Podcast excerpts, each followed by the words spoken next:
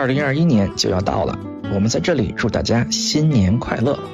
这一期是年终特别节目，我们五位主播来给大家推荐一下我们喜欢的各种东西，并回答了听友群里的两个问题。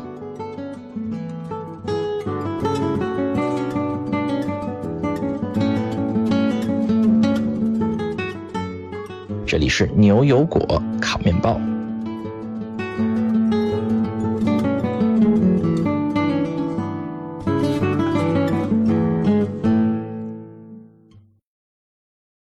大家好，我是斯特亚特，我是 Cat，我是 Sean，我是 David，我是 Vindy。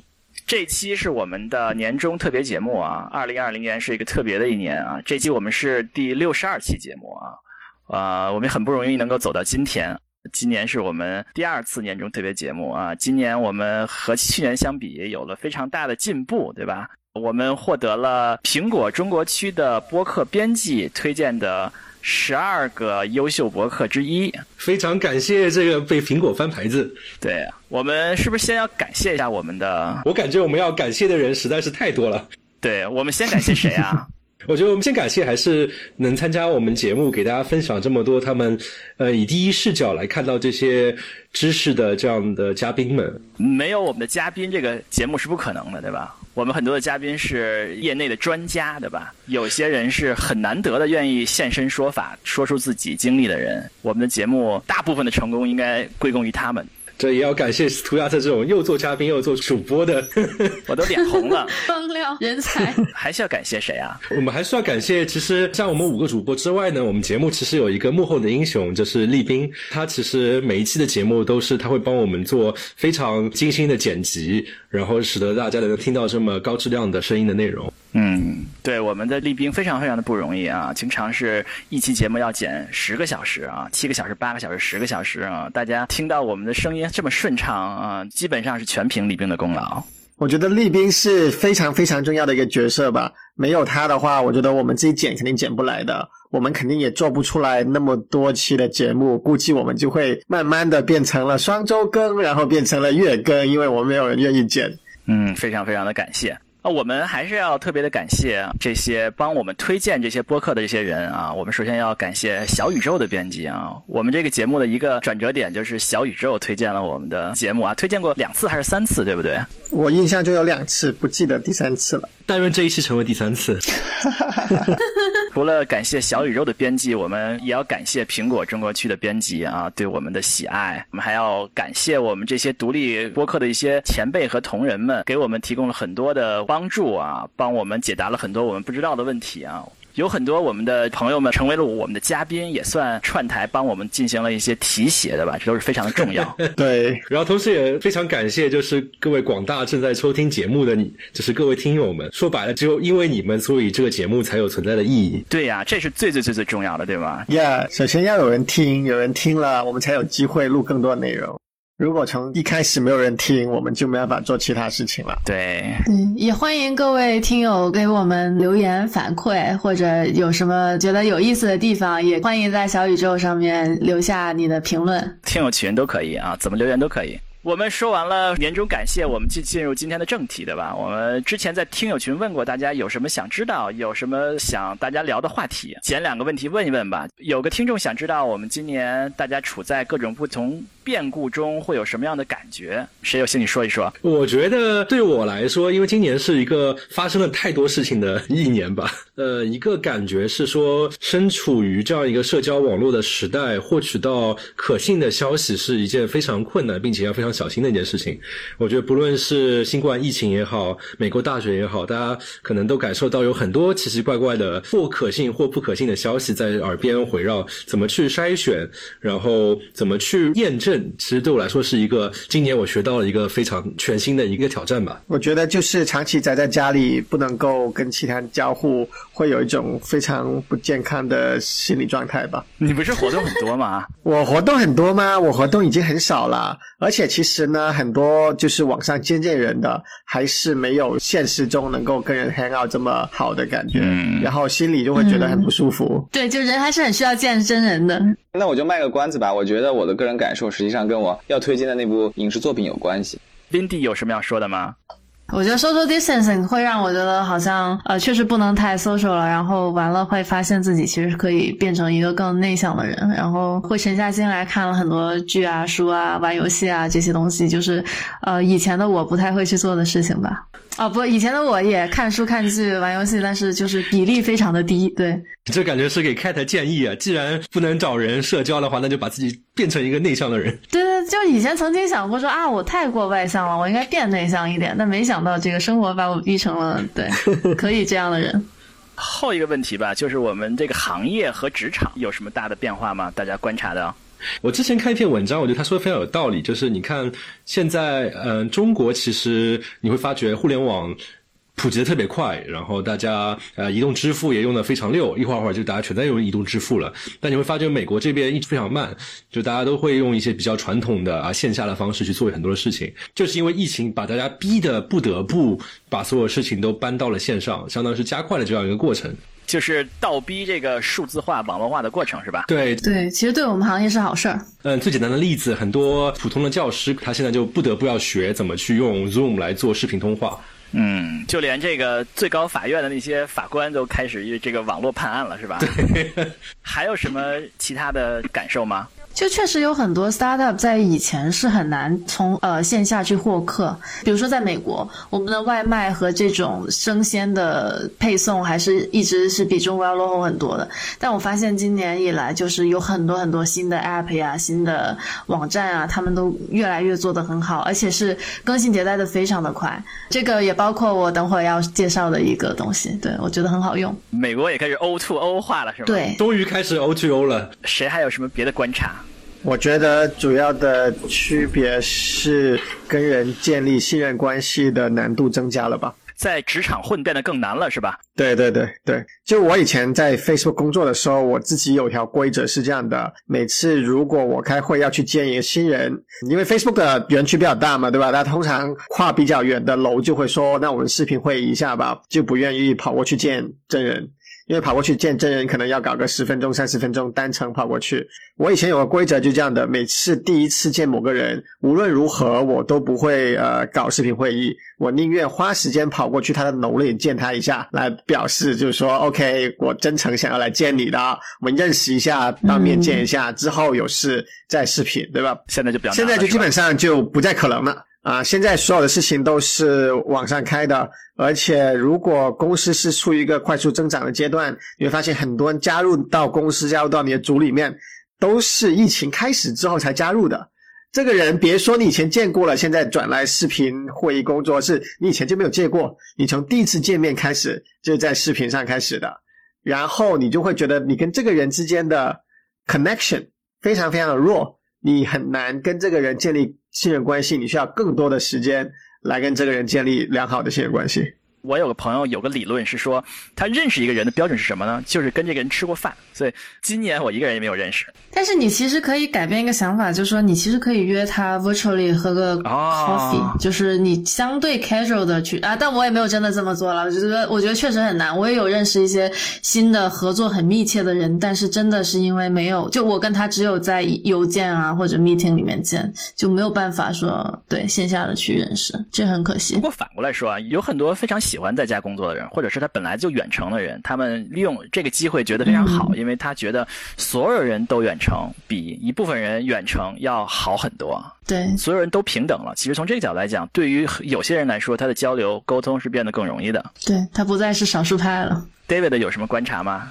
我观察到，因为疫情的原因，然然后周围有朋友可以说，这个疫情作为催化剂，加速他们回国的进程吧。这也是我观察到的一个点。嗯，他们回得去吗？有六个一吗？对他们可以说是排除万难回去了吧。不管是因为家庭的原因，还是因为 GFI 的原因，然后我觉得今年我观察到这样子回去的朋友比往年要多很多，而且我也是感觉因为疫情产生这样想法的人，或者说更加坚固了要回去的这样一念头的人变多了。好，那我们回答问题环节就结束啦。我们进入我们的好物推荐环节。我们先推荐什么类别呢？先推荐点儿大家更喜闻乐见的吧。精神粮食。我们来个影视吧。刚才这个 David 卖了关子啊，他的身处今年各种变故的感受啊，是用这个影视作品来说的啊。这什么作品呢？对，我想推荐的实际上是一部电影，叫做《地久天长》，它是一部二零一九年上映的电影，是万小帅导演的，就是我个人比较喜欢一位导演导演的。然后我觉得我今年又看了他一遍，然后嗯，这个看一遍的感受，在我处在这个疫情当下的话，给我有了一个新的体验和感受吧，让我觉得更加的感动。就是因为我觉得个人的命运往往会被这个时代的洪流所裹挟着往前进的，所以在时代浪潮下，人们实际上往往无力抵抗。就是把我个人的这个精力放在当前的这个疫情底下的话，实际上我觉得我们所做的实际上很有限。哇，太悲观了。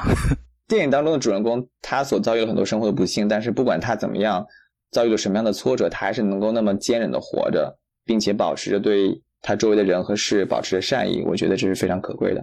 就是要在无论在什么状态下，我们都要乐观向上，是吧？没错，与人为善，对吧？就感觉是像我们之前可能大部分的人生活都比较一帆风顺，但是二零二零年就让所有人都摊上大事儿了。可以这么说，对。Vindy 有什么要推荐的吗？我想推荐的是一个在 Netflix 上面的一个系列的电视剧，叫做《王冠》，就英文名叫 The Crown。它讲的是英女王，她从一个公主的时候的一个时代背景开始，然后一直到现在拍到了第四季，介绍到了这个撒切尔夫人当首相的那个时间段。然后它一共是一个六集的电视剧，现在正在热播第四季，好像播完第四季没？我自己只看了一点五季，嗯，但我觉得非常的推荐。哦，我推荐它的原因是，我觉得拍的特别好。就是它是一个挺忠实于历史的历史剧，但又不是纪录片，所以它稍微有加一点点编的东西在里面，但是大部分还是忠实于历史的。然后它会给我一个作为女生去看会很有感触，就是说，呃，哪怕是英女王这样的人，或者她的王室里面的这些宗亲们，会吧，都是就是说在这些位置上也有很多不容易的地方，然后也有很多生活中面对的问题啊，然后他都把它拍得非常的细腻。然后有很多历史上真实发生的事情，又跟就是都糅杂在一起，让你觉得能够看得更清楚。这个从二战以来的这个世界，在英国这么一个地方，它发生了一些什么样的东西，对这个世界有什么影响？有一点 zoom in 到 zoom out 都有的这么一个很好的电视剧。第四季好像是受关注最多的。主要是今年里面有戴安娜王妃的事儿，有戴妃，对对对，我自己是看过不少。哦，因为我小时候对戴安娜去世的那个有印象，哎，暴露一下年龄，但反正就是广东人嘛，平时看得见很多这种新闻，对英国王室啊，香港的新闻很喜欢讲这些东西，然后我小时候对他那段是很有印象的，然后我自己看过一些戴妃的纪录片什么的，我还没看到第四集，我还蛮期待的，对，就慢慢随着技术的越来越多，就慢慢越贴近于现在看这些剧的人的生。活的中发生过的事情，哎，是的，是的。就如果我是一个老人的话，那我可能也记得那些早些年的东西，但是至少我就刚好记得戴妃这一段。对，Vindy 推荐了今年大热电视剧以后，我打算推荐另外一部今年的大热电视剧。感觉我们好像都很没有品位啊。我 什么火看什么，对呀，什么火看什么啊！另外一部大热电视剧叫做《后羿弃兵》（Queen's Gambit），豆瓣上说这是一个爽剧啊，看的非常爽的一个电视剧啊。这个电视剧呢，就是它没有那么深刻啊，嗯，但是呢，它也探讨了很多事情，点到为止。如果你要想，你可以自己往里想。这个据说它对于几十年前美国的国际象棋界的什么情况，是一个非常非常细致、非常非常还原的这么一个描绘啊。这个里面还有什么别的内容？有关于爱的内容，有关于孤独的内容，有关于这个有那么一点点关于女性的内容，关于美苏两个国家的关系的这个内容，反正里面牵扯内容很多。你要想思考，可能都可以呃给你带来一个话题，你都可以往下想下去。另外，这个片子很爽，拍的也非常好，最后一集也非常感人。主角一开始的时候就开挂，秒天秒地秒世界，一路吊打其他人是吧？对。但是呢，最后一集竟然有这么多泪点，我还是觉得很惊讶的。打住，打住，再说就要剧透了。嗯，好了，我们说完了影视，我们来说一说比较无聊的部分吧。我们说一说这个书吧，深刻的部分。那我先开始吧，我先说一个科普图书啊。今年看最好的一部科普图书叫做《The Idea of Brain》，大脑这个想法，它讲的是过去几千年人们是如何理解大脑的。嗯，从古希腊开始讲的，永远是从古希腊开始讲啊，一直讲到啊中世纪，一直讲到科学革命，一直讲到二十世纪，一直讲到现在啊的这个科学界对于大脑的想法。所以它其实不是讲的是大脑本身，而是在于人们对于大脑的看法。是的，你在其中也学到了大脑本身的一些事情啊，但是他讲了很多很多大脑有关系的内容啊，非常推荐的一本书。这本书看了有点悲观，在作者看来，我们对大脑的认识几乎是没有什么，或者是说对于大脑是如何工作的这件事情，他认为人类对于他们的认识太少。并且也在可见的未来也看不到有什么 希望能够认识到这个大脑的内容。非常好的一本科普书，《The Idea of the Brain》。这个 Cat 来推荐一下吧。嗯，我有本书呢是去年年底看完的，然后稍微在我的博客上提到了一下，叫做《Turn the Ship Around》。就是如何把船掉头，是吧？对的，这本书主要是讲一些 leadership 的道理的，讲怎么样能够 empower，如何的领导力。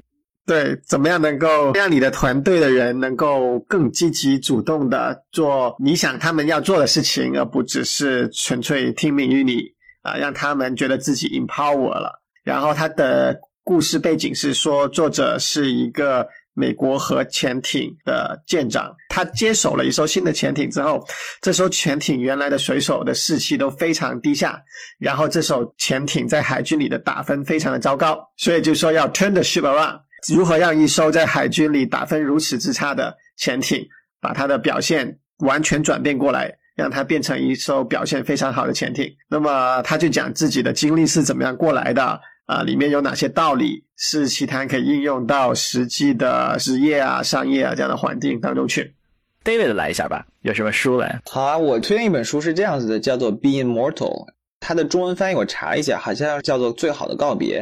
这个我觉得是一个。挺好的意义，可能让我自己翻译的话，可能就是走向死亡这样一个直白的一个含义。这本书实际上四五年前我的一个高中同学就推荐给我了。我知道这本书是关于人类无法避免但又不愿意面对的一个事实，往往就是衰老和死亡。所以呢，我当时他推荐我这本书，我也迟迟没有看这本书。然后直到今年，你知道就这样一个特殊的光景嘛，人类经历了前所未有的瘟疫，然后我们个人的生活也受到了很大的影响。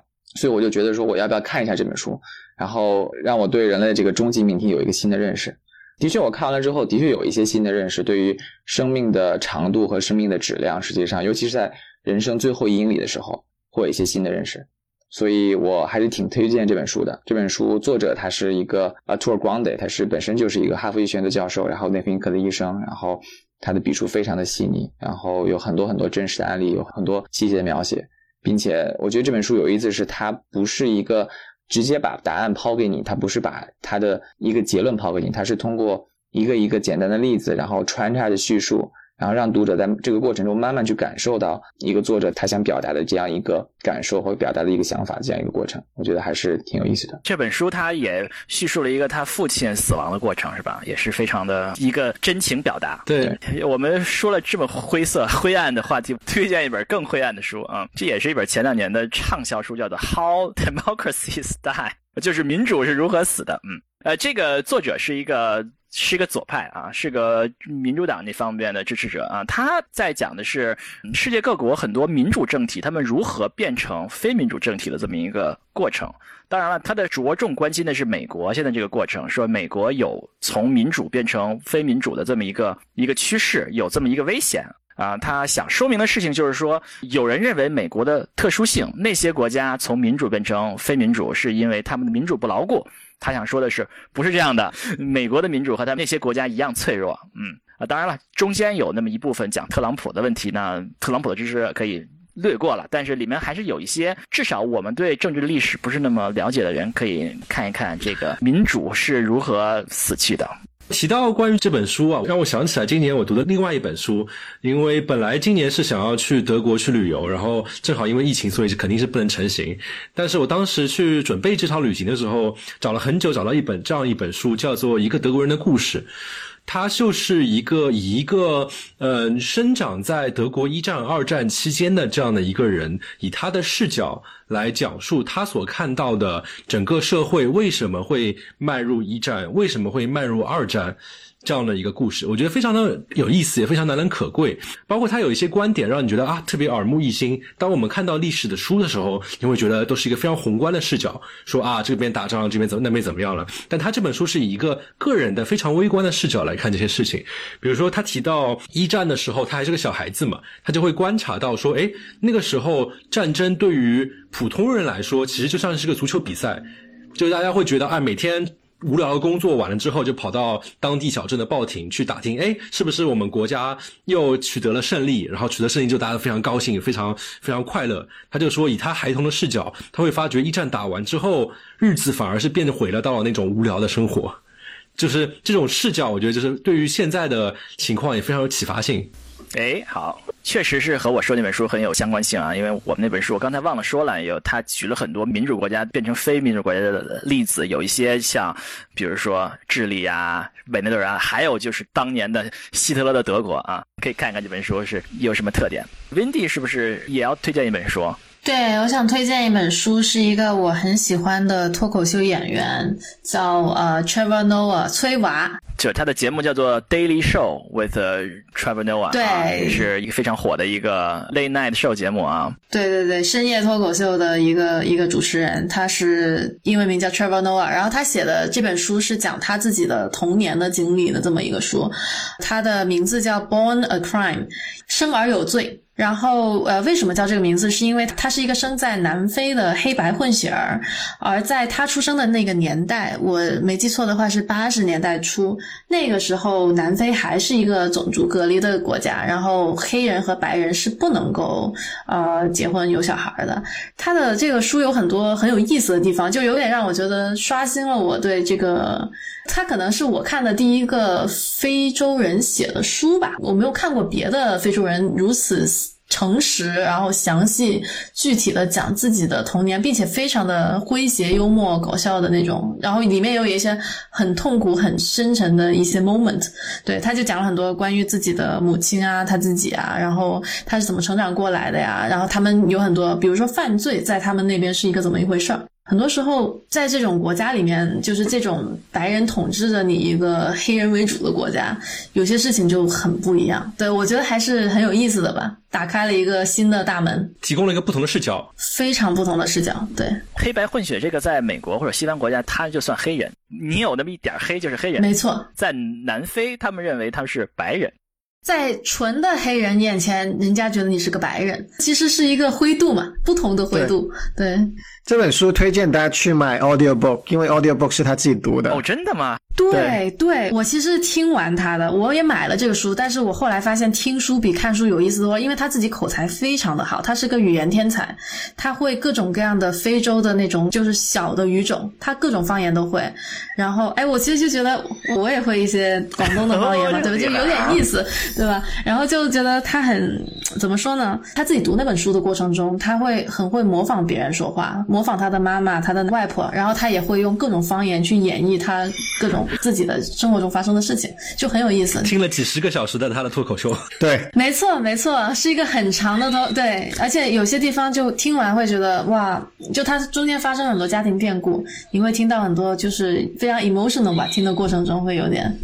好啦，Cat 有没有什么推荐？呃，我再推荐一本书吧，叫做《Angel》，就是天使投资人的那个 Angel，嗯，是由啊，我看过网红天使投资人 Jason Calacanis 写的，然后你可以认为它是一本天使投资的入门书。哎呦，Cat 现在进入天使投资业了吗？对对对，我参与一点点天使投资吧。怪不得要看这个书。对，就是你有兴趣了解整个行业是怎么样运作的。如果你想切入的话，该从何处切入？那么这本书是一个很好的起点吧。看完了这本书之后，再去找自己的情路。嗯，然后再找 Cat 投资。好了，最后我来推荐一个给小朋友的书吧。啊，这个我们今天说了这么多给大人的书啊，这个小朋友的书很多，但是我推荐一本可以给大人也可以看的，大人看了也很有感触的啊。这本书也是获奖图书，叫做《Hello Lighthouse》，就是灯塔啊。中文版也有叫《你好灯塔》啊，这是呃去年的一本获奖图书。它讲的是灯塔上的故事，我们都不知道啊，其实我也不知道啊。灯塔上过去在自动化以前，灯塔上是要住着人的啊，住在那里，每天晚上就是要几个小时醒一次，给这个灯塔加油，在生活非常的悲惨的，也不是悲惨了，非常辛苦的一个故事啊。这一本书非常非常不错，大人也可以看。哎，那这本书它是一个绘本还是一个纯故事的一个文字？它是个绘本啊，对，国内叫绘本啊，叫画书啊，picture book。那适合什么年龄段的小朋友呢？都可以，我觉得我们家小朋友两三岁的时候也很爱看。好啦，我们说完了最无聊的书籍啊，不要又无聊了。好，那我们下面上要推荐一个跟音乐有关的一个东西。嗯啊，对我还觉得就是国内的观众可能还已经知道，因为他们今年还其实是挺火的，叫一个节目叫大家都知道啊，满屏都是啊，大家都知道这个节目。嗯、我们的推荐都是这样水平的吗？它叫乐队的夏天，然后我觉得它挺有意思的原因是在于，其实当初我看到这个节目的时候，我觉得哎，这感觉啊综艺嘛，就就还行吧。但是你会觉得真的去看了这个节目之后，你会觉得它还是非常成功的把一些偏小众的音乐带到大众的面前。你会发觉它不仅仅说有一些比较传统的摇滚，同时也有一些非常有自己想法的音乐人去做一些非常不一样的东西。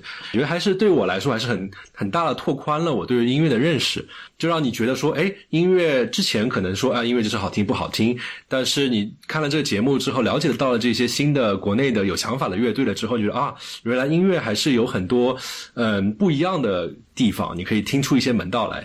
呃，好啦，那我们下面推荐完了音乐，我们推荐一下应用吧。我们现在每个人花多长时间在手机上？Windy 说要推荐什么 O to O 有关的这个产品有什么呢？哦，这个是我最近才第一次用，然后啊，但我朋友也用过。就是我们有 social bubble 嘛，有几个朋友就同事会一两个星期在一起聚餐吃一吃这样子啊，然后然后就发现了有一个神奇的 A P P 叫 Young Fresh，嗯，就是年轻的新鲜的。对对对，年轻的新鲜的，它是个什么东西呢？它里面的，呃，它其实是一个像 We 一样的外卖 App，但是它里面东西选项非常的少，它只有大概十个不同的呃套餐给你选择。但是这几个套餐我觉得都非常的适合这种呃小型的聚会吧，就是有两到三人的套餐和五到六人的套餐。都是买那个，比如说你可以买韩国烤肉哦，你要需要做的吗？椰子鸡，就你就像火锅一样，你自己拿个锅烤一下，对吧？拿个锅煮一下椰子鸡，不是说你一道道菜的做的那种，对吧？你不用自己去买，就自己去配了啊，价格还挺划算的，我觉得特别好啊。其实可能有一些团购群也是这样的东西，但它由于是个 app 就很好用。对，它更像是 We 这样让你选你要买什么，而不像 Blue Apron 这样配好给你的。嗯，Blue Apron 是让你日常的每天自己做饭，对吧？它更多相当于是一个 Party 的 solution。哦，就是聚会的时候，你不用自己去买菜了，对，你就买它一个 solution，比如说七十块钱一个五个人的套餐，就你不用动脑子了，就它都帮你配好了，你不用去想你得吃啥了。然后你也不用专门去超市买一大堆，你也不知道漏了什么 ingredient，对吧？嗯，就是这么一个东西。还有什么值得推荐的吗？然后另外一个 A P P 叫 Streak 的话是个打卡的，S T R E A K，看我有没有完成我每天给自己的小目标。Streak 就是游戏里面连招啊什么的。那样的意思就是连续做一件事情嘛，所以 Strict 这个 app 最擅长的就是让你说，你设一个目标给自己，例如说每天要花十分钟看个书或者练个什么西班牙语之类的，然后你每天搞定了，你就按一下。它最重要的是计算你连续多长没有断，这跟你打游戏里面的连击是一样的，因为你的连击断了，那你就觉得啊好伤心啊，之前连了三十天的，然后就因为一天没有做下去断了。更多的是给你自己一个成就感，嗯，非常的有用。好，那我们就说到物品吧。其实征集了一下我的朋友有什么特别推荐啊，但我发现我朋友里面乐高粉挺多的吧，就是 我我家也是有很多乐高。嗯，没有没有，就是其实乐高，我觉得我现在不敢买了，因为就是其实放乐高的地儿更加贵，就没地儿放。买乐高的第一前提是先花钱买个大房子，这就太难了。对，所以我我现在推荐的都是小的东西。对，有一个树屋是今年出的，特别棒。然后钢琴，对。这两个都是我觉得今年听的很开心，而且很好玩。钢琴可难抢了，钢琴大概是要等货，三十厘米到四十厘米的长和深度吧，要二十多厘米的高度吧。跟笔记本的电脑面积差不多，呃，而且钢琴的话，我发现他这个作者在小红书上有账号，他是个中国人，对，在澳大利亚生活的中，呃，广州人，actually，其实，嗯，对，年纪可能跟凯差不多吧，我猜。然后那个，呃，就发现很亲切吧。然后树屋的话，也是一个这种个人设计的一个东西，也很漂亮，非常推荐。嗯，关于这个乐高的放，其实我之前有一个朋友启发了我，他就说，哎，其实我我有很多买了衣服，但是没有问题啊，就是说有些衣服我就压箱底就不拿出来了，比如当季的时候再拿出来放某些衣服。那么乐高也是一样，比如说你可以把这些看多了的乐高放在冷宫里面，然后就是每过一个季度有一个陈列出来不一样的东西。首先你得有一个冷宫啊。哎，上有什么好玩的东西要推荐吗？我想推荐的第一个产品呢，就是 Facebook 推出的一款专门用来打视频电话的一个设备，叫做 Portal。它其实最大的卖点就是有一个跟踪的摄像头，相当于是说，哎，我在一个房间里面，我走到哪里，它的摄像头它那个取景就会跟着我走。其实，在疫情之前，这样一个产品，很多人是没有信心。大家觉得，呃，这个我手机打视频就挺好了，为什么要有一个专门的设备呢？但是后来因为疫情，大家平时视频通话的次数远远的高过之前了。那么慢慢就有些人说，哎，那我既然做这个事情这么多，那花点钱吧。用了这个设备之后呢，你就会觉得，呃，视频的体验蛮不一样的。之前我会说，哎，我真的要花一只手拿着这个手机，然后对他说话。但是，一旦你的房间里有这样一个设备之后，你就，哎，比如说跟朋友聊天的时候，你就做一些其他事情，比如说你泡杯茶，或者说啊叠叠衣服怎么样？但是他那个镜头一直会跟着你，就不用去考虑这件事情了。我觉得是提高了这样的一个视频的体验吧。我看国内目前还没有这样类似的产品，但是我觉得。可能再过明年就会有类似的产品出现吧。David 要推荐一个健身的用品，是不是？是我今年推荐的这个健身，主要是也是因为这个疫情的原因嘛，在家工作啊，生活了也都九个多月了，所以以前的那种去健身房的日子也没有办法完成了。所以我推荐了就是一个我用的，可以说我跟他去做健身，在家里这样一个环境比较适合的一个一个 YouTube 博主吧。他的名字叫做 Pamela Rife，他实际上是一个德国的一个。模特儿，然后也是一位健身达人，他有非常非常多的这个健身的视频。然后我觉得我推荐他的原因，就是因为我个人觉得有几点好处吧。一方面就是他大部分的这个健身的视频呢，都是只需要自重的，就是不需要额外的设备，对于这种居家的这样的一个环境来说比较的方便。另外的话。它的时间呢非常的固定，实际上有试过其他的一些这种健身的 program 或者健身的这种节目吧，然后可能往往他们的这个随着它不同的健身项目时间不是很固定，这点对于我来说比较的重要，是因为我需要一个固定的时间，这样我会比较好去安排我每天的这种工作和生活。那他的这个健身的时间就非常的固定，比如说他十五分钟、二十分钟，或者说是四十五分钟，中间有一两分钟的休息，但是比较短暂。然后整体下来的话，非常非常的效率非常的高，所以不受空间的限制，然后不受器材的限制，然后另外时间非常固定，所以这三点的话，我觉得对我来说非常的好。Pamela Reef，Pamela Reef，我们会在我们的简介里面会给一个链接，对吧？当然，当然，想说的一点就是它的强度实际上挺大的。它在中国网站上好像 B 站也有它的这个 channel。网友戏称她为叫帕姐帕美拉。我记得在 YouTube 上面有一个非常高点赞的一个视频，然后底下的第一条回复是这样子说的，就是一个男生说：“以往我都是非常嘲笑这种以女生为主导的这种健身的博主，然后但是我跟这位帕姐练了一次之后，我实实在在的哭了四分钟。” 强度很大是吧？强度还是挺大的，就是每一次练完之后，基本上都会浑身大汗淋漓。给我们的听众朋友们一个挑战。所以在疫情当下，就是控制好自己的身心还是挺重要的。我觉得这是一个很重要的方式。Windy 还有什么别的可以推荐的吗？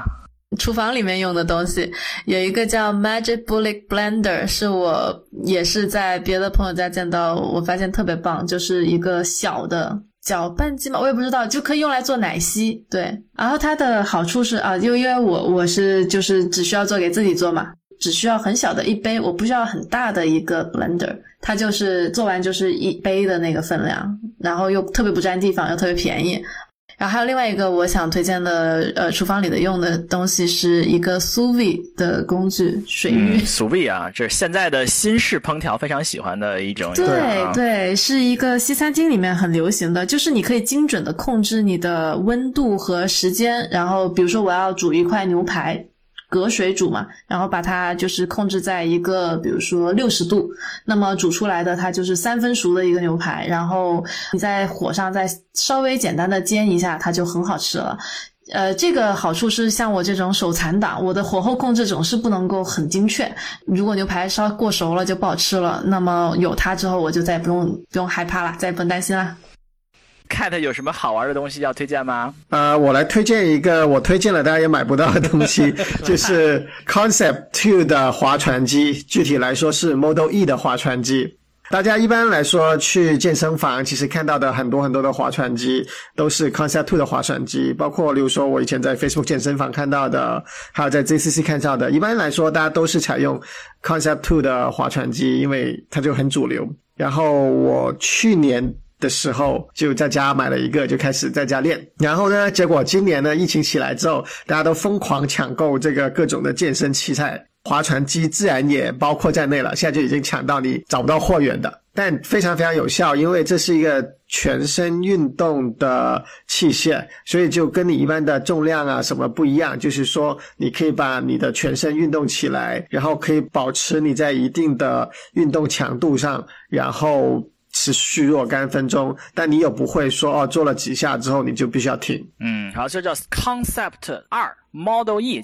对，因为这家公司的名字就叫做 Concept Two，就是 Concept 加一个数字二。然后它的划船机从早年第一个产品开始叫做 Model A，然后一直下来一直迭代，然后现在卖的两个产品就是叫做 Model D 和 Model E。然后 Model E 稍微贵一点点，就是因为它稍微好一点点。哎，关于抢不到这个事情啊，让我想到我之前问听友群一个问题，就是很多听友就想要也要聊一下 PS Five、PlayStation Five，这也是一个全世界都已经抢不到了一个东西，就是新一代的次时代的游戏主机 PS 五。PS 五对，像我是非常幸运，就是我那一天我记得我是正好熬夜熬到两点半，然后突然之间我在那边刷推特，突然说哎，Best Buy 它突然供货了，然后就赶紧就抢到一台，还非常不容易。但是其实我并不。特特别想推荐 PS Five，一方面是。确实很难抢，包括国内，包括美国这边，其实你要买到的话，二手黄牛价都要翻倍的一个价格。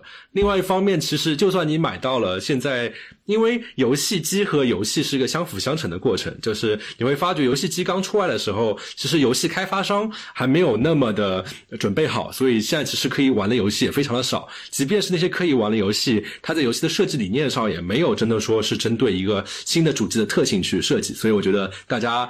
还是可以等等，大家没有抢到了，心安理得就没有问题。好，我们推荐了这么多东西以后，上推荐了一个不要买的东西啊，就是当然能抢到的话，当然也好，只是说如果没有抢到的话，就是安心，其实没有太大问题。对，好，那上要不要推荐一个要买的东西？那我推荐一个比较容易买到的东西吧。其实我可以说是那个东西是一个我觉得未来会有大的发展的一个品类，就是便携式的呃显示屏。这个其实跟我们之前聊到的远程工作是有关系的嘛？因为之前我会发觉说，哎，远程工作其实很关键的一点是在于你能不能还原出一个你平时在家的工作的这样的一个设置。那么我在家在家其实不是说我拿个笔记本拿在前面那边敲，其实我是一个我因为我是个程序员，所以说我哎我会有个机械键盘，我会有个更大的显示屏来做我的主显示屏，我会有很多个显示屏一起工作。那么我之前尝试过非常疯狂，我会会把整个二十七寸显示屏放在行李箱里面运到我去的地方，但是那件事情不太现实，因为如果你要坐飞机的话，这件事情很难。所以慢慢的我会发觉说，哎，其实有一个品类叫做便携式的显示屏，它可能就很薄，像一个 iPad 这么薄，但它可能有十五寸的也有，有十七寸的也有，然后你就可以很方便的放到你的背包里面，就可以带着走。比如说你要的屏幕多一点的话，我可能说我带两块。便携式的显示屏，然后我到了目的地之后，我就把它铺开来，就变成了一个完全的、完整的工作站长的状态。我觉得这个品类在大家慢慢的适应到远程工作、跑来跑去了之后，需求会慢慢的上升。同时，我觉得柔性屏的技术发展的更好了之后，我还蛮期待说，哎，是不是有一个二十七寸的便携式的呃显示屏，它可以折叠成一个可以放到包里面的大小？那这样的话，我觉得还是蛮有意思的。好，我们是一个播客节目，对吧？我们最后最后我们推荐几个播客吧。首先，我要推荐牛油果烤面包节目，是吧？没有，我先推荐一个，因为今年的主题是疫情嘛，对吧？我要推荐一个和疫情有关最好的一个播客，叫做 This Week in Virology，就是病毒学的这一本周病毒学，哎，本周病毒学啊，T W I V 啊，This Week in Virology 啊，它里面呃每期都会请很多病毒学的专家啊，当然今年就会请了很多很多的啊和新冠有关的专家来讲啊，里面有很多治疗新冠的一线的医生啊，著名的医生也是会长期来做客他们的节目来讲他们治疗的经验啊，找他们治疗的现状啊，非常的值得关注的这么一个一个博客。上有什么要推荐的博客吗？我想推荐的是 Bill Gates 比尔盖茨，他今年做了一个新的博客，叫做。这个也跟新冠有关是吧？他谈论的内容可能没有完全说是跟病毒学有关，他会谈论说当下他看到了一些问题吧。他叫做 Bill Gates and Rushda Jones Ask Big Questions，名字叫做问大问题。比如说刚才我提到说，哎，我这今年的感受是啊，假消息很多，他就会聊一集，就是说，呃，人们为什么会相信谎言？包括他也会请一些很大咖的嘉宾，比如说他会请到《人类简史》那个作者做客那集谎言的那集节目，他就会说，哎，呃，从人类学角度来说，人们为什么会比较容易轻信于谎言这件事情？所以我觉得还蛮蛮有意思的，就听那些大咖去分析一些比较切合实际的大问题。嗯，比尔盖茨啊的博客回答大问题，大问题。